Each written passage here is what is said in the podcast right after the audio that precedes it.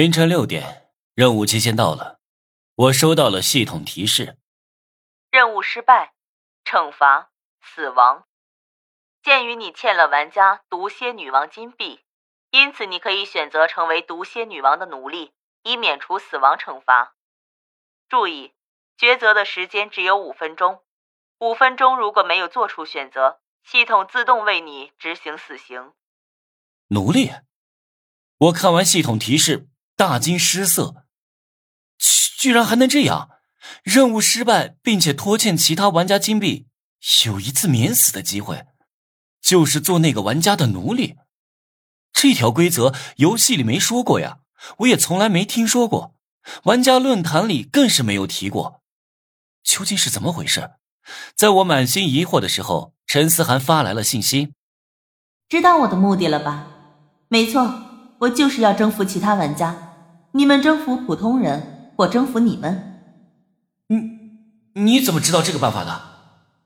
如果说没人教他，我是绝对不信的，因为这个办法不是瞎碰就能碰出来的。这个你别管，反正我已经有了一个玩家奴隶了。这个人你也认识，叫朱小军，跟你一个班的。陈思涵洋洋得意，他这番努力总算没有白费。我去。我不会做你的奴隶的，我愤怒了。那你就去死吧。谁想死啊？可是我更不想做你的奴隶。陈思涵玩死了好几个奴隶，我要是做他的奴隶，那是生不如死啊！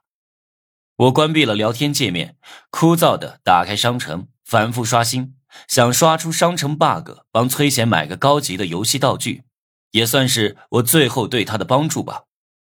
我不要什么道具啊，咱们想想办法，总会有生机的。崔贤劝说我不要放弃，没用的，我只有五分钟了，什么都做不了。说话的时候，商城界面闪烁了一下，bug 出现了。咦，这是什么？我本来都绝望了，忽然看到商城里的一件东西。这是在商城 bug 里刷出来的高级道具——替死人偶。我念了出来：“替死人偶。”光是这个名字就让我浮想联翩。难道说这个人偶可以替我去死？不可能吧！世界上没这么厉害的东西吧？如果真的存在这种类型的东西，那世界就乱套了。我一直觉得生死就是天规，如果人力能逆转生死的话。